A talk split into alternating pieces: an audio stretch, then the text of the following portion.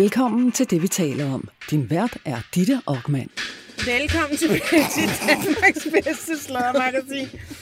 Velkommen til Studio otte i Pilestræde, hvor vi altså sidder bænket til at tage hul på time to af ugens øh, vildeste sladder. Vi øh, har måttet sige farvel til Niels Pindborg i sidste time, hvor vi øh, både talte om Martin Jørgensen og grevinde Alexandra Martin Jørgensen, der øh, kan indkassere seks hundrede tusind kroner fra Rekom, men er insolvent, når det gælder at skulle betale den gæld, man har øh, brugt i løbet af mange år og vredet ud af grevinden. Øh, vi talte også reality awards. Vi havde jo vores, øh, ja, hvad kan vi sige, vores korrespondent. Reality-korrespondent. Jonas Kulrachi mm. igennem på en telefon, som kunne fortælle, at han ikke havde opdaget politiet, da de kom. Det var faktisk, som om han ikke havde oplevet så meget. Ja. Hvilket, hvilket men det var jo, fordi han var helt høj på M D M A. Ja. Og så talte vi også om Christian Hægaard, tidligere politikers meget omstændige alkoholsystem. Og lidt om Ron Jeremy, som, øh, som jo tidligere pornoser nu er alvorlig dement. Øh, den kan du altså finde inden under øh, det, vi taler om på din podcast-app tyvende januar.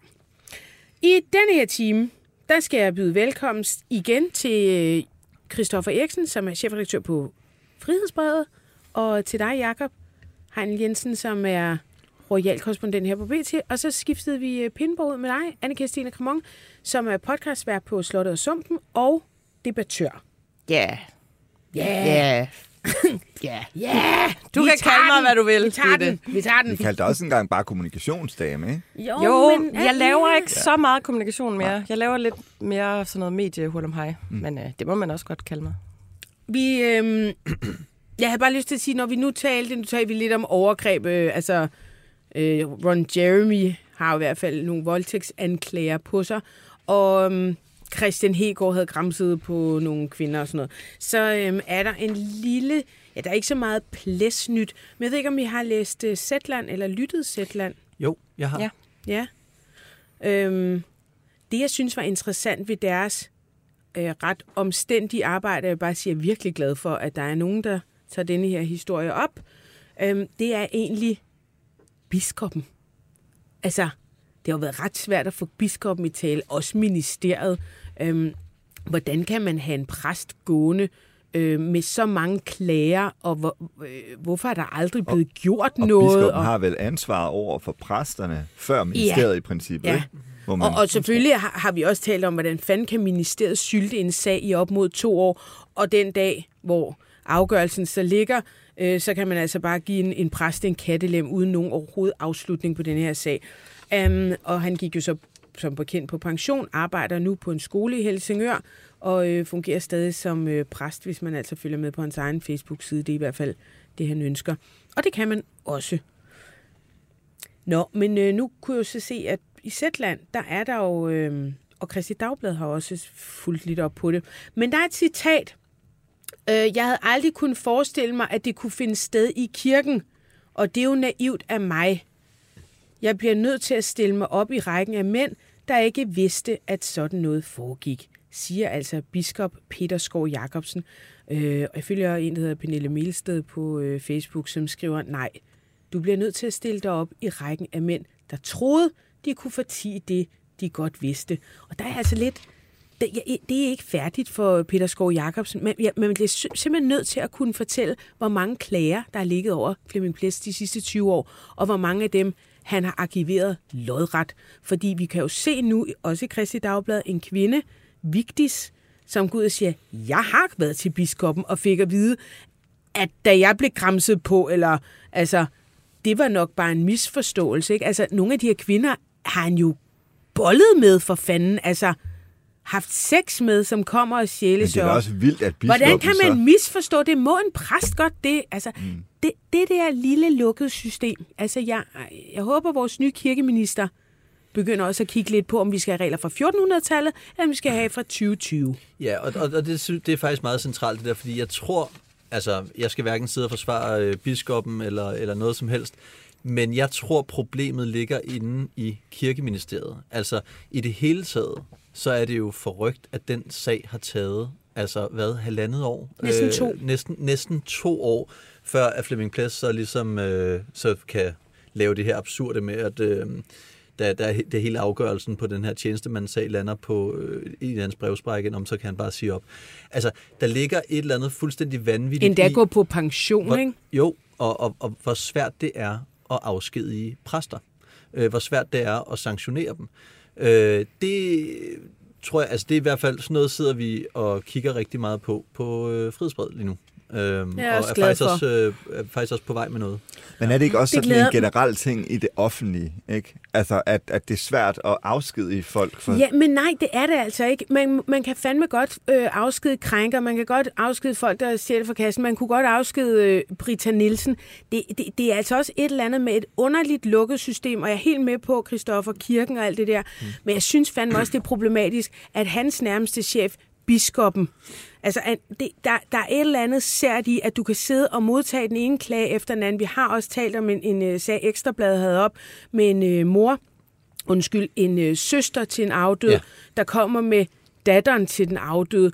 Og, og, og, og, og de beskrivelser, øh, jeg har været til en øh, begravelse med, med Flemming Place, jeg havde fuldstændig samme oplevelse, så jeg ved ikke, hvad fanden, hvem det er, jeg, øh, Peter Skov-Jakobsen møder, når han holder møder med dem. Altså, der er et eller andet sted, hvor du bliver nødt til at, at tage nogle af de Øh, sager alvorligt. Ja, vi har jo også set øh, gentagne gange også i mediebranchen, når det er de der sådan rockstar-typer, de der sådan larger than life, at så er der bare meget længere snor, at, at den der repræsentant vil man alligevel heller ikke øh, miste. Og sådan en som Flemming Place har jo siddet i øh, øh, det der, hvad hedder det der, øh, Snor Snup søndagsshow. Altså han har jo bare været alle steder, sådan en, der altid er blevet brugt i medierne. Øhm, og, og så skal der åbenbart noget mere til, og jeg tror også, man kan få lullet sig ind i... Måske kan han også snakke, snakke jamen, herfra, man kan også få lullet sig ind i sådan en eller anden øh, idé om, at når de her klager kommer, ah, men det er de der øh, hysteriske kvinder, og det ene og det andet, og altså... Men er biskoppen blevet stillet det kritiske spørgsmål, at hvis der har ligget, hvis vi ved, at der har været nogen inde og klage hos ham over Place, hvorfor har han så ikke reageret på det? Ja, men det undsky- han undskylder faktisk, altså, øh, som jeg læser den der Shetland-artikel, øh, for at han har, øh, ikke har reageret øh, skarpt nok på okay. den der, øh, hvad hedder det, klage fra hende, Vigtis, som jeg, mm. som jeg siger. Altså, det, det fortryder han, ja, men, han ikke, og ligesom det er også fint nok, altså, og, og skide godt, at du kom øh, seks år for sent og sådan noget, men der er jo mange sager. Mm. Og det er umuligt at få aktindsigt i, hvor mange sager. Ja. Så, så, så der, der er også et eller andet, hvor sådan et, du er simpelthen med postgang for sent. Så det er der jo nogle journalister, der skal grave frem. Og jeg vil bare sige, ja. At hvis man nu sidder derude og lytter med, så øh, vil jeg lige gøre reklame for, at vi på Frihedsbrevet altså sidder og kigger på det her lige nu. Og øh, man kan henvende sig, øh, og vi behandler alle henvendelser fortroligt. Og det er w w w punktum frihedsbrevet punktum d k. Ej, det er godt, ja. øh, fordi der er gået for lang tid før øh, nogle af de mere etablerede medier har taget den her sag op. Jeg har en god nyhed. What? Juhu. Jo, det har jeg. Øhm, vi skal først høre noget virkelig griner. Hører I uh, radio? Ja. Ja. Godt. Nå, men jeg blev ringet op af Simon Gordheden, som er vært på noget, der hedder håndboldmikrofon, og, øh, og, og faktisk spurgte, om jeg ville være med, og det ville jeg bare faktisk sygt gerne. Øh, kunne desværre ikke lige den dag, men så tænker jeg, ej gud, det er meget sjovt, lad mig lige, lad mig lige lytte det her igennem. Og det er så øh, Simon Gordheden, der inviterer nogle mennesker, der ikke er interesseret sig en skid for håndbold, og så skal de sidde og se håndbold, og har samtale om håndbold, og håndboldrelaterede ting og sådan noget. Og øh, Philip Faber Var, øh, var gæst, øh, og så, øh, så havde jeg meget griner over øh, noget af samtalen, og jeg synes, vi skal høre et lille klip. Så kan du selvfølgelig også huske, da, da, da reality startede, da Big Brother kom. Det kan jeg godt huske, men der var jeg ikke så gammel. Nå, fordi det, det man jo... Nå, er, er det kampen nej, nej, i gang, nej, nej, eller er det recap? Nej, nej, vi er på recap. Okay. For da, man håbede jo, det er det eneste, man tænker. Der, at, altså, der kom jo... Der kom det, og så kom der Robinson, ikke så langt til, så vi ikke husker. Men Big Brother, man, det, eneste, man, det eneste alle folk, det tænder jo noget perverst inde i hovedet på folk, det er jo, at de der mennesker skal lukkes inde, og at, og at de vil gå i seng sammen. Altså, der, man ja. skal se dem gå på toilettet, man skal se dem gå i bad, og man skal se dem gå i seng sammen. Og der skete jo ikke en fløjtende skid inde i den der, det der Big Brother. Nej, Big Brother, nej. Og det ene svar, at hende der Jill havde taget, du ved, havde taget en dildo med, og man så, man så ikke en pind, og alt var, du ved... Og uh, så prøvede de at flygte en eller anden aften, og så kom de tilbage igen. Og der skete ikke en fløjtende vis. Prøv lige at se, hvad der er sket med ja. ja, men også, jeg kan huske, at Big Brother blev slået op som Altså en revolution. Ej, altså det var, det var for sindssygt. Ej, det er sindssygt. Men i hvert fald er det en god men der, idé. Men der skete jo ikke en skid. Og, og, og, og, og jeg kan bare huske, de talte om i Big Brother sæson et, at, at så havde de glemt, at man skulle, de skulle bestille de varer, de ville have, og så havde de glemt at bestille toiletpapir, det var nogen, der var sure. Og så talte de bare om, at de måtte lave noget mad, der gjorde, at man havde en afføring, der gjorde, at man ikke behøvede at tørre og sådan noget. Altså det var det, det var det tv, vi sad og så, ikke? Ja. Prøv i forhold til, hvad vi ser nu. Ja, ja, der, øh... jeg er med på, at de skal have de der laner på, øh, når de går i seng sammen, men... Øh, Det, der, der, det er godt nok sindssygt. Nå, er kampen i gang nu, eller er det stadigvæk... Øh... Nu er vi i gang, og nu fører vi nitten fjorten. Godt. Nå, men det, det her, der synes jeg bare, at det var ret sjovt. Den der pæne mand, han er bare mega skuffet over, hvorfor boller de ikke noget med i Big Brother, og har måske også lidt tænkt sådan en afføringsfetis, som jeg har. Altså det der med, nå, men han, så kunne, han kunne huske alligevel, altså sådan noget toogtyve år siden, der var Big Brother for første gang, at de havde, så havde, nogen havde glemt at bestille toiletpapir og sådan noget. Men siger han ikke også, at han ikke var så gammel? Det forstår jeg ikke. Han er jo, er han ikke i fyrrerne? Nej, han, han er faktisk jævnaldrende med mig. Nå, okay. Ja. Nå, så var han ti. Hvor gammel er ja, jamen, jeg er jo så syvogtredive. Jeg ja, okay. tror, han er sådan noget femogfirs, ligesom mig. Nå, okay. Fordi jeg kan huske, min veninde var lidt vild med ham. Jeg tror altid, alle den der pæne mand og fællessang og uh, corona og samle Danmark og sådan noget. Nå, men, men det var meget griner. Og så, men så kom der også et andet lille klip. Hvor gammel er din søn? Han er fem. Du har kun et barn? Ja, ja. Indtil videre. Ja. Så, jeg mener bare. I, det er, I, er der nogen på vej? Okay. Interessant. Ja. Nå, men dejligt. Nå. Philip Faber, jeg har ringet til dig. Ja. Dit, dit perverse menneske. Nå ja, altså. Man ser jo det, der kommer i fjernsynet. Det er rigtigt. Det er rigtigt, sådan det hænger sammen. Hør lige her, skal du have et barn til? Ja, ja, for fanden. Vi skal være forældre til sommer jo. Til sommer? Ja. Tillykke. Ja, stort tillykke. tillykke. Er det en dreng eller en pige? Tak. Jamen, det ved vi, vi, det ved vi først lidt senere på måneden, okay. Så øh, det ved vi ikke endnu. Vil du give os besked først? Før din kone eventuelt. Må vi bestemme barnets navn? Må vi komme med? Skal vi holde et gender reveal party her? Ja, mega god idé. Ej, det er så fint. Men øh, I vil, ja. gerne, vil I gerne vide, om, hvad, hvad kønnet er? Vi vil gerne, vi vil gerne vide kønnet, og ja, men jeg havde ikke forestillet mig, at jeg skulle fortælle offentligheden det i et øh, radioprogram om håndbold. Hvor jeg lige havde siddet og talt om at knalde under lagerne og tørre sig i røven. Men altså, med sådan, sådan blev det. Ja, ja, ja, men altså, jeg har jo nemlig altid tænkt, du er sådan en pæn mand, og så alligevel ved jeg jo godt, at nogle af de der konservatorietyper er rimelig vilde. Øhm, ja. Det er ligesom dem, der har læst medicin. Ja, de er sådan de er helt whacked. Det er sindssygt. Men Philip, ser du ja. stadigvæk reality i dag, så? Nej, men, nej, for jeg har ikke de kanaler der. Nå, okay. Ellers havde jeg gjort det. Jeg prøvede at google, hvem din øh, kone egentlig er, og hun hedder Selma, ja. hedder hun Mongela, eller hvad, hvordan du taler? Mongela. Mongela. Ja. Mongela ja. Faber, ja. Øh, og er ja. operainstruktør, og I har, en, øh, I har en søn på fem år? Ja, August, ja. Mm. Og, og det er det, der bliver skidesvært, fordi Selma, hun er jo fransk, eller, eller halvdelen af Selmas familie er fra Frankrig. Så, så barnets øh, navn skal også øh, være et øh, indfødt fransk navn, udover at skulle fungere på dansk. Så alle øh, navne, jeg kommer med, dem kan Selma jo bare stemme ned, fordi hun siger, at det kan man ikke hedde i Frankrig. Tove så... og Birte og Jonna og... Jonna? Ja, Jonna. Jeg vil jo gerne have sådan nogle, sådan nogle hipsternavne, sådan nogle Svend og sådan noget. Så prøvede jeg jo bare at udtale det sådan et svar. Nej, det går ikke. Det går overhovedet ikke. Nej, too bad. Så det bliver spændende. Ja, hvad hedder jeres søn? Han hedder August. Ja, der August. Der hedder man jo August i, øh, i Frankrig. Ja, ja, ja. Så den er fin. Ja, den er ja, god ja. nok. Den er god ja, ja. nok. Når man, så, når man så lige googler, så kommer der jo sådan noget, folk spørger også om, og så er det sådan noget, ja. at Philip Faber efterkommer af Peter Faber. Det kan jeg se, det har du svaret på virkelig mange gange. Ja, det er jeg ikke. En, altså, altså har man høj på træets grønne top. Gift, ja, du, din, hvem, ja. der var en i din familie, der giftede sig ind i... Peter Fabers familie. Ja, ja, ja, og jeg, jeg kom til at svare forkert på det spørgsmål i gang, Ditte, og, og, og det er løgn, det jeg har svaret. Åh, oh, Gud. Øh, jeg, jeg, jeg er på ingen måde i familie med Peter Faber. ham med høj fortøjsgrønt op. Vi han har en breaking. Philip Faber har løjet om slægtskab med. Ja. Og så og kendt. Så vil de også vide, om du har været med i Bøllebob, og det har du. Det har jeg. Nå, det vil de også vide. Ja. Nå, det vidste jeg ikke. Ja, ja. Mm. Der står, han fik i nitten otteoghalvfems rollen som Leslie i tv-serien Bøllebob. Nå, det var ja, dig. Det og der, var ja. samme år ja. Mowgli. Mm. Hold da op. Ja, Nå, ja, der vil jeg også sige, så begynder det virkelig ja. lige noget, ikke? Jo. Ja, det var på tegnefilm dog. Stemmen. Mm. Ja. Ja. Ja, ja, ja. Og hvad laver Philip ja. Fabers kone? Du, hun er så operainstruktør. Ja. Har I mødt hinanden? Ja. Øh, på... ja, vi har mødt hinanden i musikkens verden. Mm. Det, er jo, det er jo smukt. Det er smukt. Det er det. Ja. Jamen, men jeg, ja, ja men der er tit, jeg, jeg, jeg, sidst jeg, jeg googlede mig selv, det måske jeg indrømme, at jeg gør en gang, men så, så, og de sidste mange gange, så har der, så, så har der stået, at Philip Faber jøde. Nå.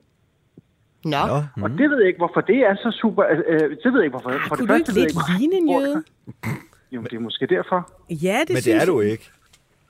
Øh, nej, nej, det er jeg ikke. Ikke så vidt, jeg ved i hvert fald. Lidt jøde er vi vel alle. Ej, gud, måske skal vi også lave, altså når vi så kommer med til den der scanning, hvor vi ligesom ja. finder ud af... Skal vi også have en bris? Ja, nej, så... vi, vi laver en muskeltop. Nej, jeg tænker, vi laver sådan en D N A-test på dig. Ja, sådan noget heritage. Og på barnet. Ja. Ja. Men det er jo meget interessant. Være sikre. Det er jo meget interessant at gøre, for så finder man jo, så kan man jo finde ud af alt muligt, hvor man stammer fra. Måske stammer man slet ikke fra det, man tror. Måske ja. er fra Indien. Plus og du lige sælger din D N A til en eller anden mærkelig, obskur privat virksomhed, men ja, skide hul i det. Ja. Og hvis du så er jøde, så omskærer vi også samtidig. ja, ja, det er jo det, der er en brist. Hvad, hvad siger du, Philip? Jamen, jamen, det er sindssygt, at jeg er faktisk omskåret. Nå! Nå. Okay, det stikker ikke, ja. det her. ja. Hvorfor er du det? Det er der jo ikke så mange, der er i Danmark. Nej, det er der ikke så mange, der er, men, men det, var, det var fordi, man, man, man, altså, det var frygt for celleforandringer. Det sker jo også for mænd, det samme som øh, kvinder får øh, i øh, underlivet. Så midt under corona og alt det lort der, så skulle jeg kraftedme også ind og omskæres øh, øh, under det der. under det hele der.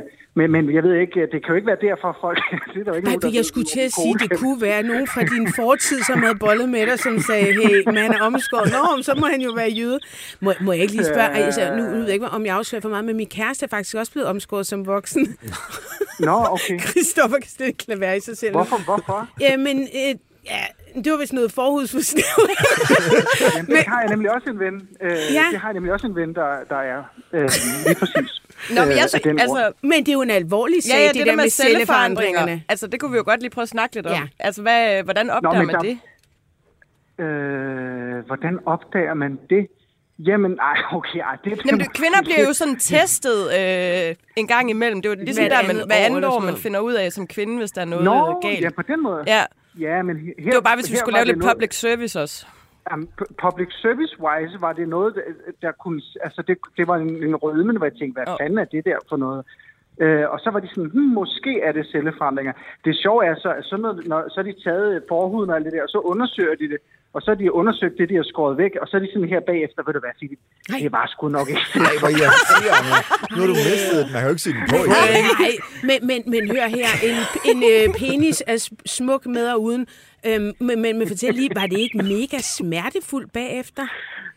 Ved du hvad, det var faktisk smertefuldt imens, Au. fordi øh, man kan ikke øh, påstå, øh, den lægen i hvert fald, man kan ikke smertedække alle de der nervebaner ordentligt øh, der, dernede. Og jeg blev, der blev ellers lagt det, der hedder en penisblokade, som jeg ellers troede var det, ens ven gjorde, når, når han hittede på en mand, man, man, man var vild med.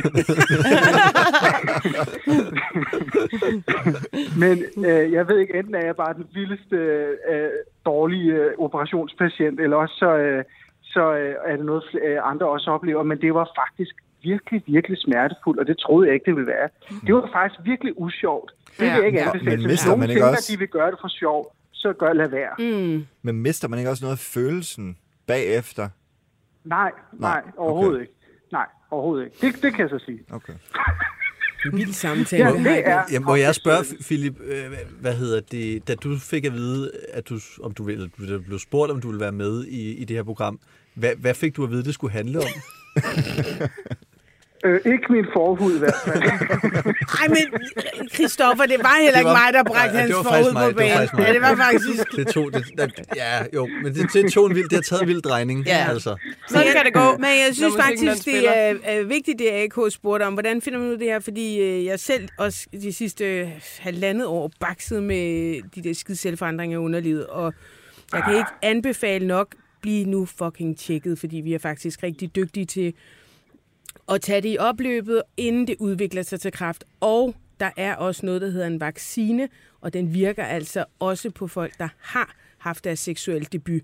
Så det kan man faktisk øh, gøre rigtig meget ved selv. Både mænd og kvinder. Yes. Både mænd og kvinder, præcis. Tak. Jamen altså, okay, tilbage til barnet. Tillykke. Vi, vi, øh, sender du en sms, øh, den der, når vi skal møde op i klinikken og lige lave gender reveal party?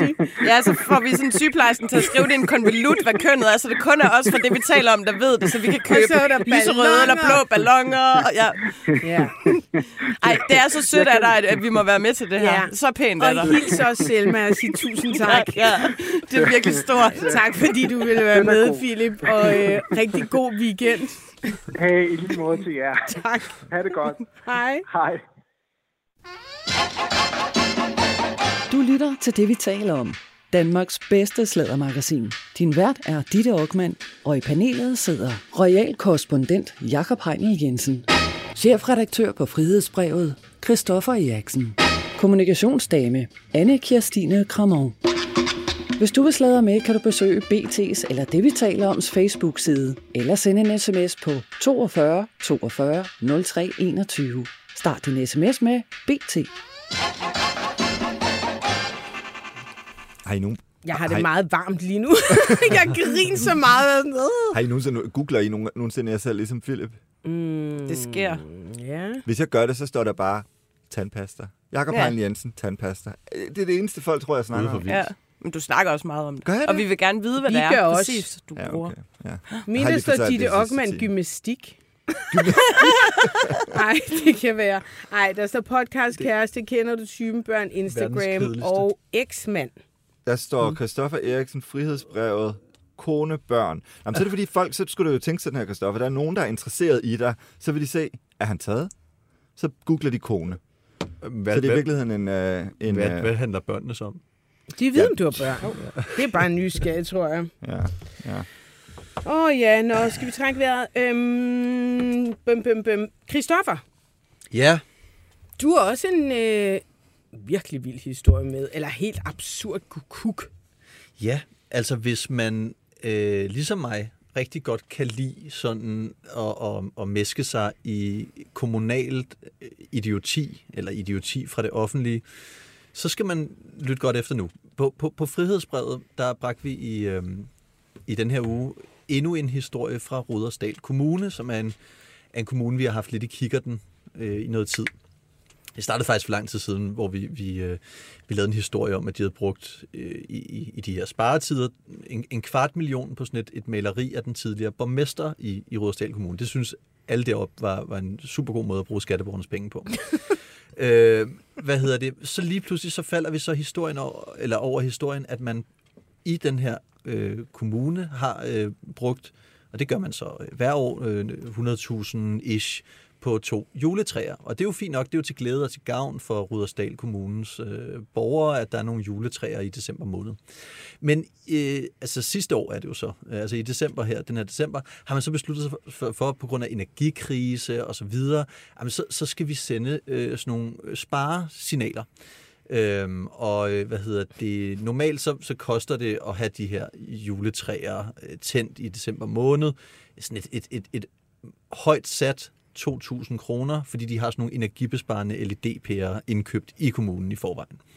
Men den her gang, så har man så besluttet sig for, at man vil, man vil henlægge det i mørke det meste af tiden, for sådan ligesom at, at sende et signal. Og så har man så omvendt brugt seksoghalvtreds tusind kroner øh, på sådan to cykler, øh, eldrivende cykler, som borgerne så kan, hvis de så vil have lys i, i julestjernen, som man siger, så, øh, så, hvad hedder det, så, så skal de så sætte sig op på de her cykler og træde i pedalerne, og så efter noget tid, så vil det generere strøm til træet.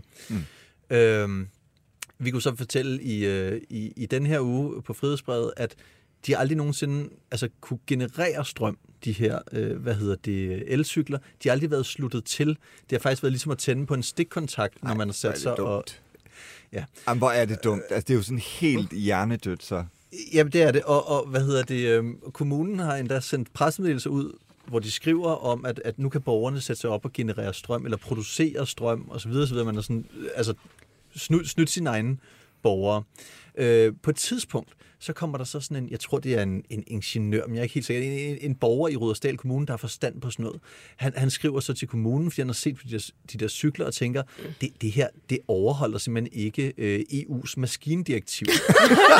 Som man jo tænker, når man ser ja. sådan en, ja. øh, jeg, jeg, vidste, jeg skal være ærlig og sige, jeg vidste øh, ikke, at der var et, et maskindirektiv i E U. Selvfølgelig men, er der det. Helt, du det ved heller ikke så meget. Men der, jo, men der er jo regler for alt i E U. Ja. Ja. Øhm, og Og det, det, der så, det, det, der så ligesom øh, sker, det er, at øh, kommunen så sådan, at de beslutter så, at fuck det, vi, vi fjerner sgu de her cykler. Altså, de piller cyklerne ned igen, altså i øh, Rudersdal Kommune.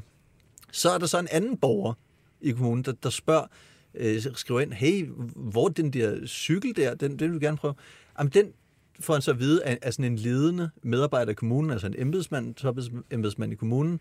Jamen, dem, dem har vi fjernet blandt andet på grund af hærværk, øh, risikoen for, for hærværk. Så lyver de bare. Så lyver de.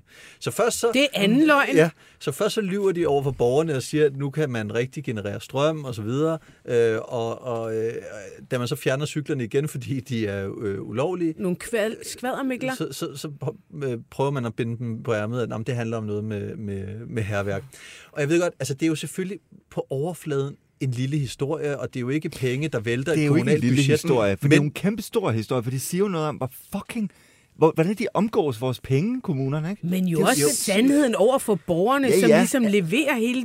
Ja, jamen det er jo det der med, at man taler ned til borgerne, eller borgerne er... Jamen, hele tiden at... lige, lige beskytter egen røv. Man kunne jo godt have skrevet, øh, det er fordi, det er gået op for os, at et eller andet E U, men øh, vi gider ikke have ballade. Så vi siger bare, at det faktisk er for at beskytte jer, og beskytte vores investeringer, vi har gjort for jeres penge. Det er jo fucking... Og du skal bare lige huske, at det hele starter med, at så kan de lige spare øh, to tusind kroner. Det kan godt være, at det ikke er argumentet, men altså, det handler om, at man vil sende et signal om, at man sparer på strømmen. Altså det, det er der, det hele starter.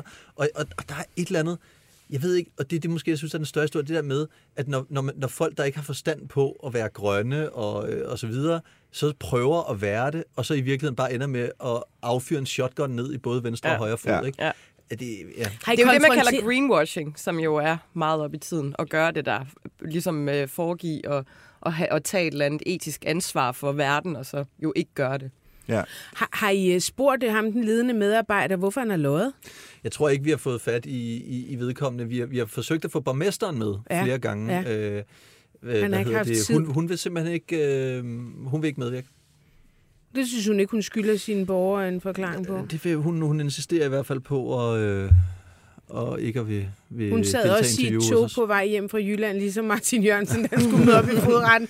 Har de betalt en høj skat i Rudersdal Kommune? Åh, oh, jeg kan ikke lige huske Nej, skatteprocenten, det men det er jo øh, i Nordsjælland, så må ikke, den ligger lidt lavere end gennemsnittet. Nej, jeg ved det faktisk ikke. Nej, Nej det er jo ren gætteri. Altså, ja. jeg vil sige, det er jo også Farum Kommune, som...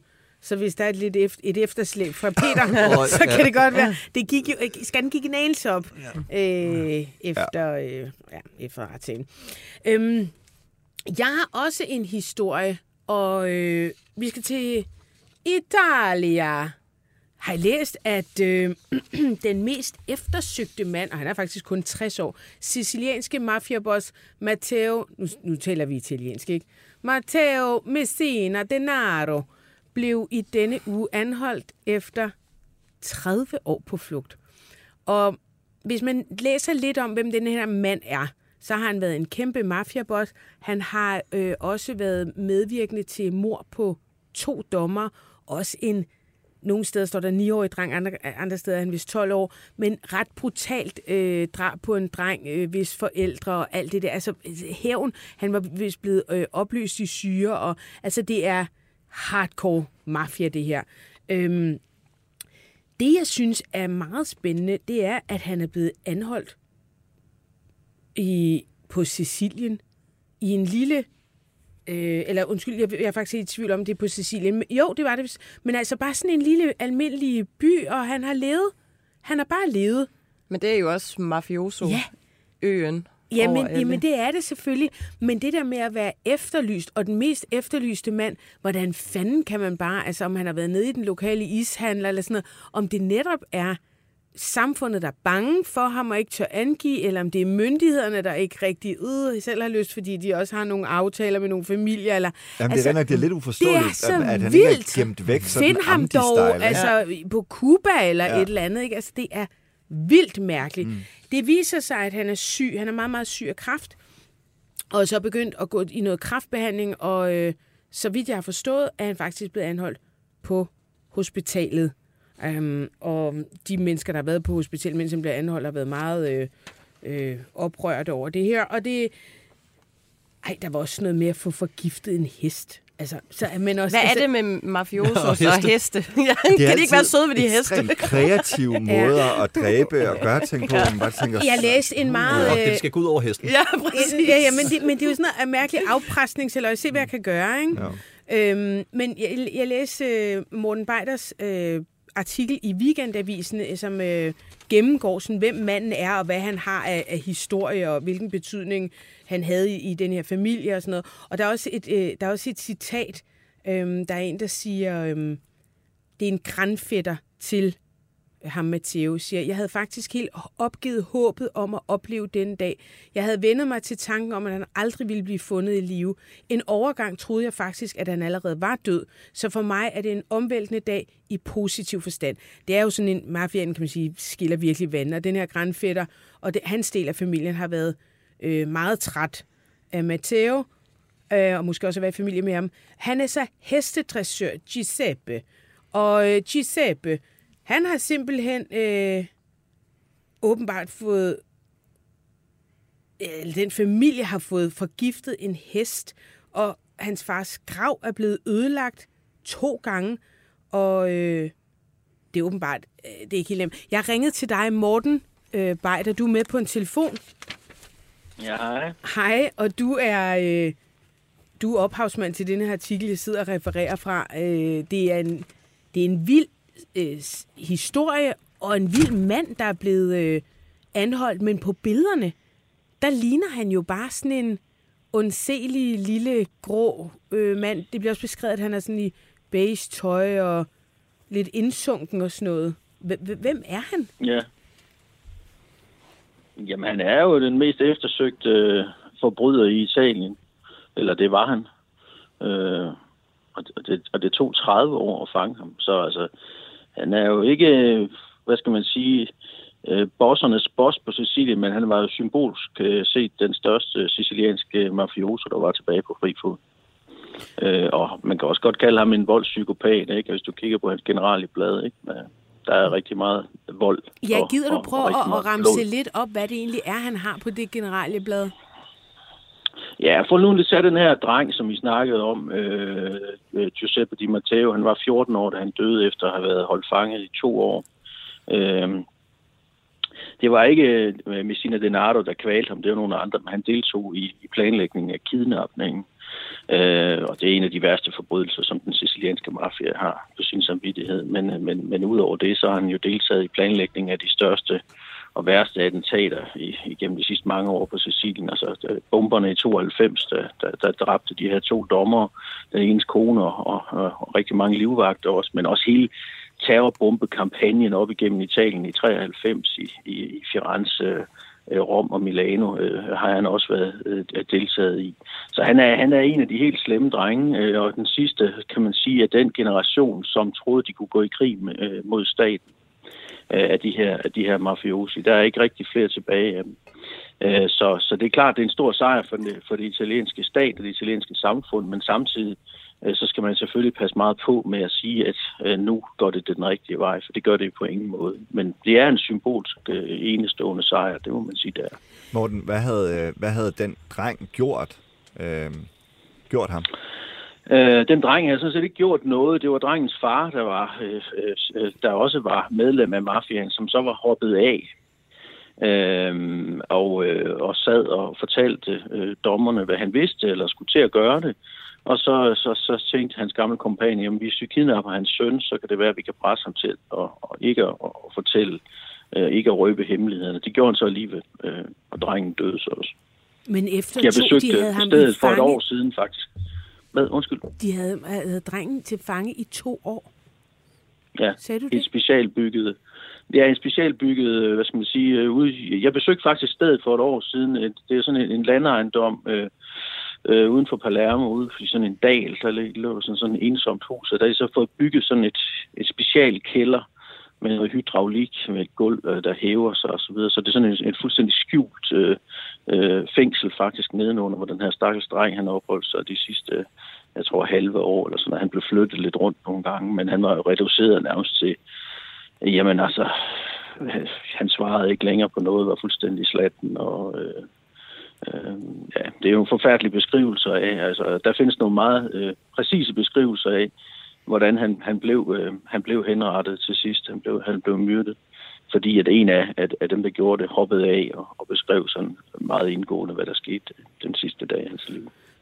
Du siger, at, øh, at det er en stor dag eller en stor sejr for den, for den italienske stat, mm. men altså når man, når man tager de tredive år i betragtning, så kan jeg ikke lade være med at tænke på, hvorfor i alverden det har taget så lang tid at fange. Netop, og, netop. Og det er også derfor, jeg i min, min artikel skriver, at det også er tale om et nederlag, for det er klart, øh, altså der er jo ikke nogen, der kan, der kan, der kan, der kan undgå øh, anholdelse i tredive år, uden at det er, der er et eller andet galt med den stat, der leder efter en. Og, og, og Matteo Messina Denaro har der også, og det siger og efterforskerne også selv, været beskyttet af dele, altså korrupte dele af statsapparatet. Øh, korrupte politifolk, korrupte dommer, øh, folk, som har advaret ham i sidste øjeblik, så han altid lige er smuttet, inden øh, de ankom. Ikke? For de har jo mange gange været rigtig tæt på at anholde dem. Øh, så, så, det, så, så på samme tid, så, så er det jo Det er godt, det er overstået nu, men, men, øh, men rådenskaben, den øh, fortsætter jo formentlig i et eller andet omfang. Øh, og risikoen for, at det sker igen, er der jo også altid til stede. Øh, lige for øjeblikket kan jeg se på min skærm, der er der en ransagning i gang i Campobello, den her lille by nede på det sydlige Sicilien, hvor han opholdt sig meget. Øh, så de er, de er altså i gang med at grave hele hans... Øh, hans liv dernede. Kan det passe, nu er det selvfølgelig lidt gætteri, men, men kan det virkelig passe, at man kan opholde sig i en lille syditaliensk by? Var det på Sicilien, han var? Ja, ja, det er sydlige ja, Sicilien, Sicilien, ja. ja. Han blev anholdt, Uden han blev at der er nogen i byen, i, der ligesom ved det? Ja, men altså, hvis du ser de interviews, der er foretaget dernede, jeg har også været i Castelvetrano lige ved siden af, jamen altså, der er nogle steder i Syditalien og Italien i det hele taget, hvor folk ikke har særlig stor tiltro til staten, men hvor de tror på det, der fungerer, det system, der fungerer. Og ned i den her del, der er der rigtig mange, der tror på mafiaen, fordi mafiaen leverer ligesom de, hvad skal man sige, ydelser, som en stat ellers normalt ville levere, eller sådan nogle af statens mm. ting. Ikke? Man går til mafiaen, hvis man har fået stjålet noget, man går til mafiaen, hvis man skal have et arbejde, og hvis man har nogle problemer, der skal løses. Det er ligesom autoriteten dernede.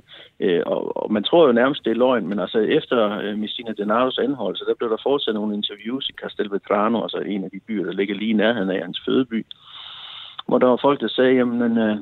Men de synes egentlig, det var synd, han var blevet anholdt, fordi han havde egentlig været en god mand igennem de der tredive år, han havde været eftersøgt. Så hvorfor, hvorfor, hvorfor lige nu? Altså, han, han bliver ikke betragtet som nogen forbryder, og mange af de her mafiosi, de betragter ikke sig selv som forbrydere, de betragter sig selv som forretningsmænd, der giver folk arbejde. Men sådan er der altså også mange almindelige mennesker, der betragter det. Ja, jeg skulle sige at spørge dig, altså, hvad italienerne sådan helt generelt synes, fordi vi andre, vi sidder og ser ja. Godfather, Goodfellas, ja. og altså ja. der... Ja. Ja, og det er jo noget af det mest idiotiske, man kan finde på at se, hvis man skal forstå noget som helst af mafiaen, ikke? Øh, vil, jeg, vil jeg sige, fordi øh, virkeligheden er jo en ganske anden, og italienernes forhold til mafiaen er jo også øh, utrolig forskellig, alt efter hvem du spørger. Altså, det er jo meget normalt, at italienerne bliver irriteret, når udlændinge spørger dem om mafia, fordi det er ikke noget, de vil have på sig, det er ikke noget, de vil vedkende sig. Øh, så der, der, og, og det er også vigtigt at få sagt, at der er rigtig mange sicilianere, der er, er blodige modstandere af mafiaen og bekæmper den enhed. Øh, men, men der er altså også rigtig mange, som betragter den som, som den stat, der fungerer. Øh, så, så det er lidt, hvem du spørger, og hvor du tager hen i Italien.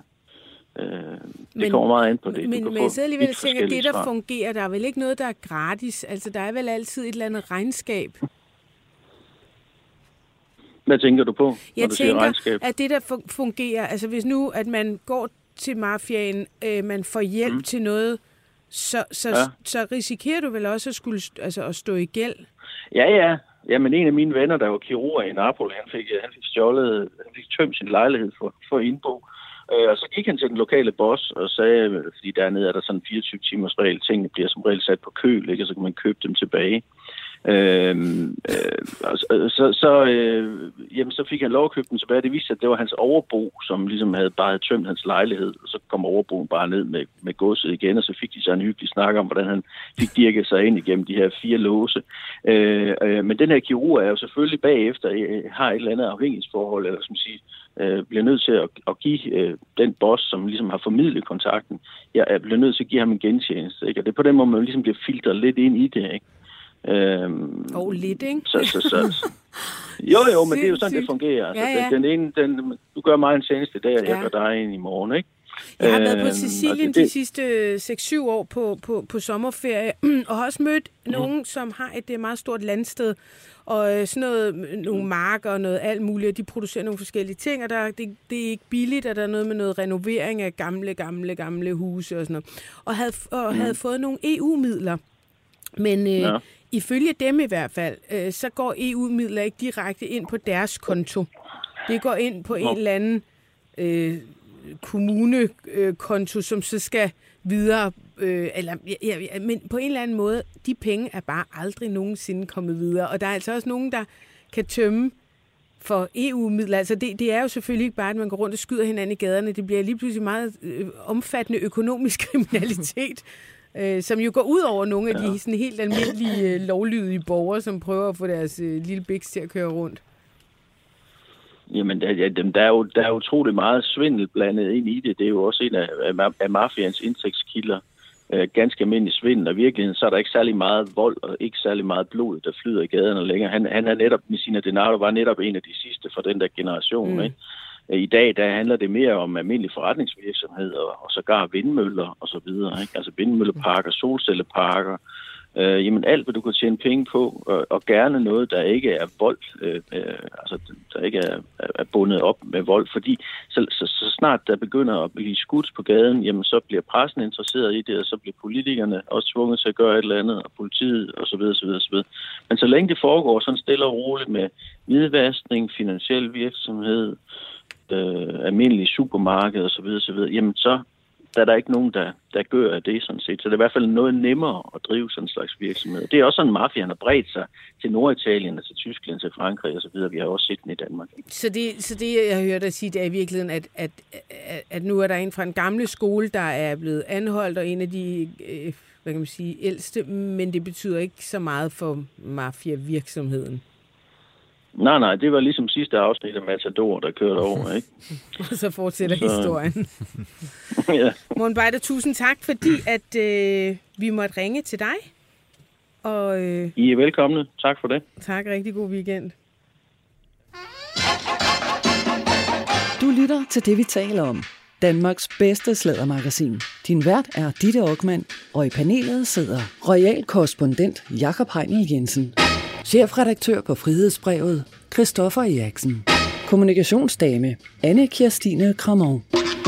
Hvis du vil sladre med, kan du besøge B T's eller det, vi taler oms Facebook-side, eller sende en sms på fyrre to fyrre toogfyrre nul tre enogtyve. Start din sms med B T. Ja. Øh, inden vi øh, lukker og slukker for i dag, det har jo været et vildt program, synes jeg. Ja.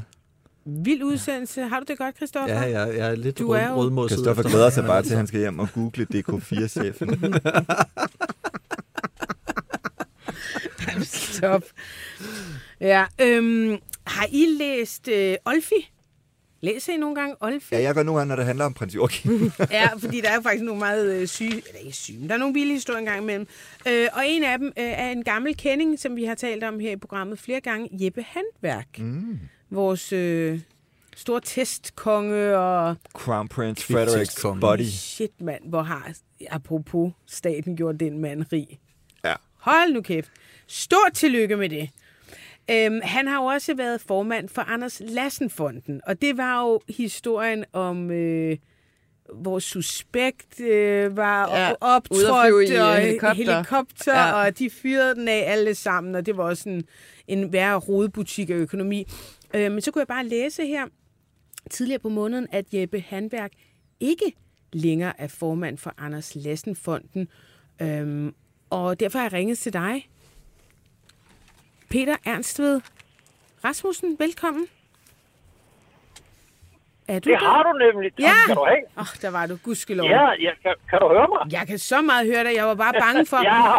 At du ikke var der, og så skulle have skældt ud af vores lyttere. Fordi når man laver tekniske fejl her, så får man et fucking møgfald. Mm. Kender.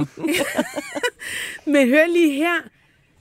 Øh, overskriften Rolex, står der så i citationstegn, overspillede sin kort og blev en belastning for Anders Lassenfonden.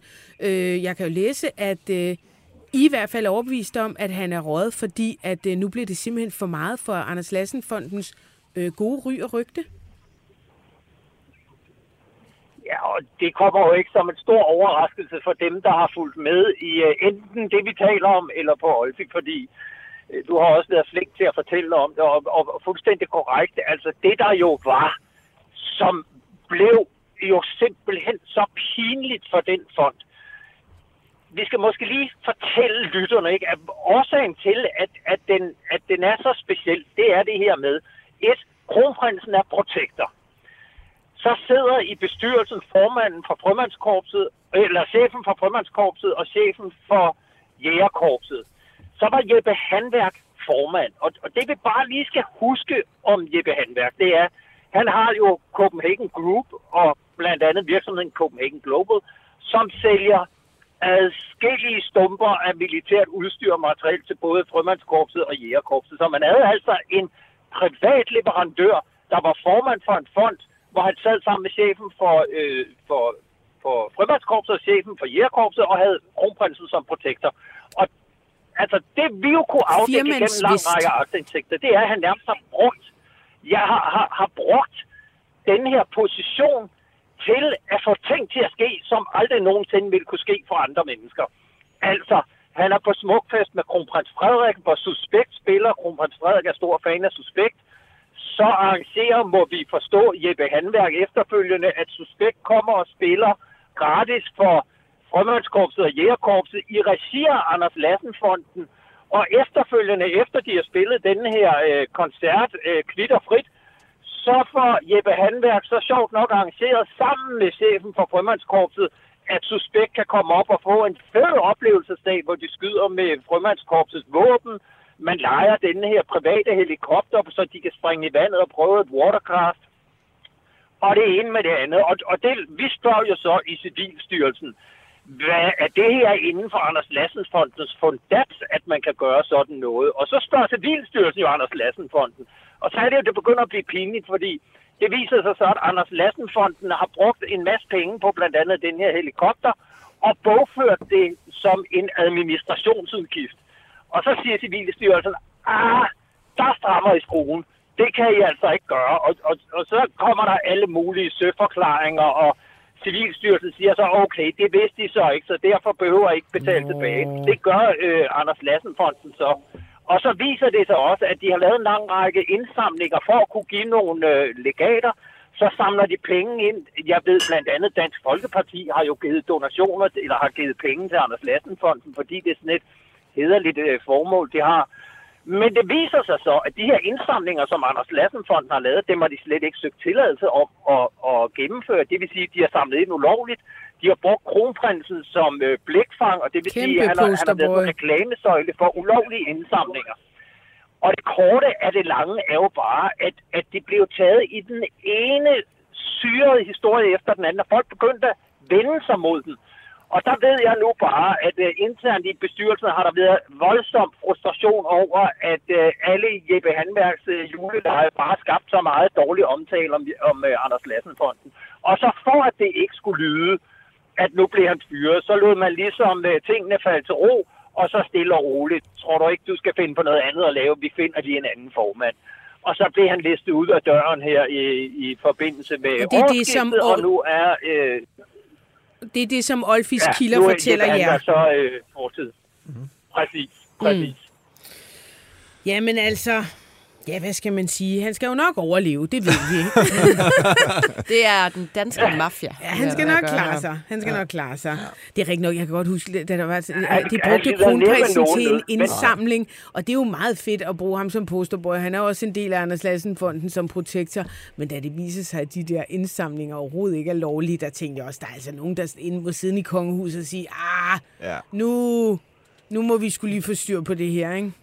Ja, det ved jeg ikke, men altså, det ville jeg da selv gøre. Ja. Nå, men øh, Peter, det er jo fint, at vi lige kunne ja. øh, få sat en punktum for den sag. Øh, er jeres sag egentlig færdig, din og Jeppe? Undskyld? Nej, og, det, og det, er jo, det er jo det næste, fordi jeg havde jo så, jeg har et radioprogram på Radio fire, hvor jeg jo så inviterede Jeppe ind til at, øh, fordi jeg vil gerne interviewe ham om hans tid som formand i Anders Lassenfonden, og hvor han jo så faktisk meget venligt skriver, Uh, at da vi jo har en baserende sag, så, uh, så skal jeg ikke interviewe dig, fair nok. Og, og den er baserende, og man kan sige, at uh, jeg har jo anket. Jeg blev dømt til at betale ham halvtreds tusind kroner, fordi jeg havde skrevet, at uh, en historie måske i virkeligheden handlede om korruption. Og uh, den sag, der har landsretten nu sagt, at uh, vores sag, den kommer nok tidligst for landsretten i tyve fireogtyve, og måske først i tyve femogtyve. Hold op. Og af den årsag, så har de anbefalet, at vi, øh, at vi prøver noget retsmægling. Og det er der faktisk udsigt til, at vi prøver at sætte os ned og sige, kan vi ikke løse det udenom retssystemet? Skide spændende. Ja. Må vi komme med til det? Men, ja, må vi ikke komme? Vi skal jo med ja. til Philip ja. Fabers... Livestreame det. Ja. Hvad håber du så, hvad håber du så udfaldet af det vil, vil blive, Peter? Jamen, altså, øh, altså, man kan sige, uanset om det bliver det ene eller det andet, så møder jeg det jo med ret åben pande. Altså, jeg øh, vil se frem til en retssag, men det er da klart, i stedet for at gå og vente måske to år på en retssag, så vil det da være rigtig fint, hvis vi kunne sætte os ned og snakke sammen om det, og så lave et eller andet forlig. Det, det man kan sige, der er det afgørende for mig, det er, jeg kan jo ikke gå med til at sige, at jeg aldrig mere må skrive om Jeppe Handværk. Og, og så kan man sige, det, det der er hele omdrejningspunktet i min sag, det er, at jeg i én sætning har skrevet, dette er en historie om magt, eller måske i virkeligheden om korruption, som er defineret, øh, at, som Transparency International definerer som misbrug og betroet magt for egen vindings skyld. Det er jo det, der er hele sagen, at han har stævnet mig, og at den har kørt ved domstolene. Og jeg er da villig til at sige, okay, jeg omformulerer gerne den sætning, hvis det kan gøre, at vi kan lande et forlig og sige, godt, prøv at høre, jeg skrev måske korruption, det skulle jeg aldrig have skrevet, det vil jeg gerne sige undskyld for, øh, og det skriver jeg ikke igen, og kan vi så tage den derfra? Altså, det, det har jeg jo ingen problemer med, mm.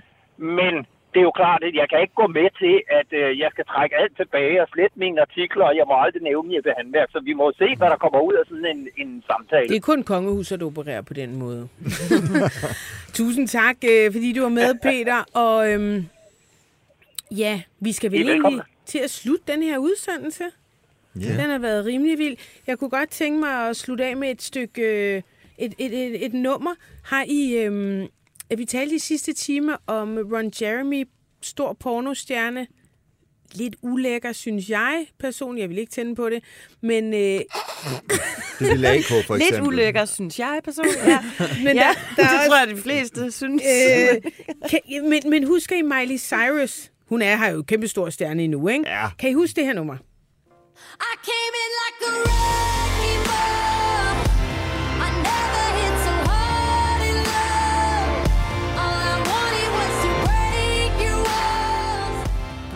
Lyden af starten af to tusind og tierne. Ja, ja, og det er et meget fedt nummer. Og så, mens jeg sad og så porno med Ron Jeremy, eller jo, det er, jeg sad jo ikke med ham og så porno, men hvor han var med i film, så kom jeg i tanke om, hey, han har sgu da også lavet en musikvideo.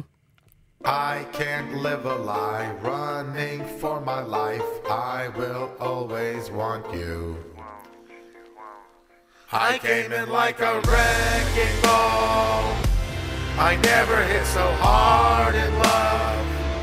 All I wanted was to break your wall. Det har været en meget syret arbejdsdag i dag, og jeg vil anbefale alle at gå ind på øh, det, vi taler om, Facebook-side, hvor jeg lægger musikvideoen op. Hvem lavede den først? Det lyder jo det... som karaoke nede fra Hongkong. Det er Miley Cyrus, der laver den først. Godt. Men han laver den en til en, musikvideoen.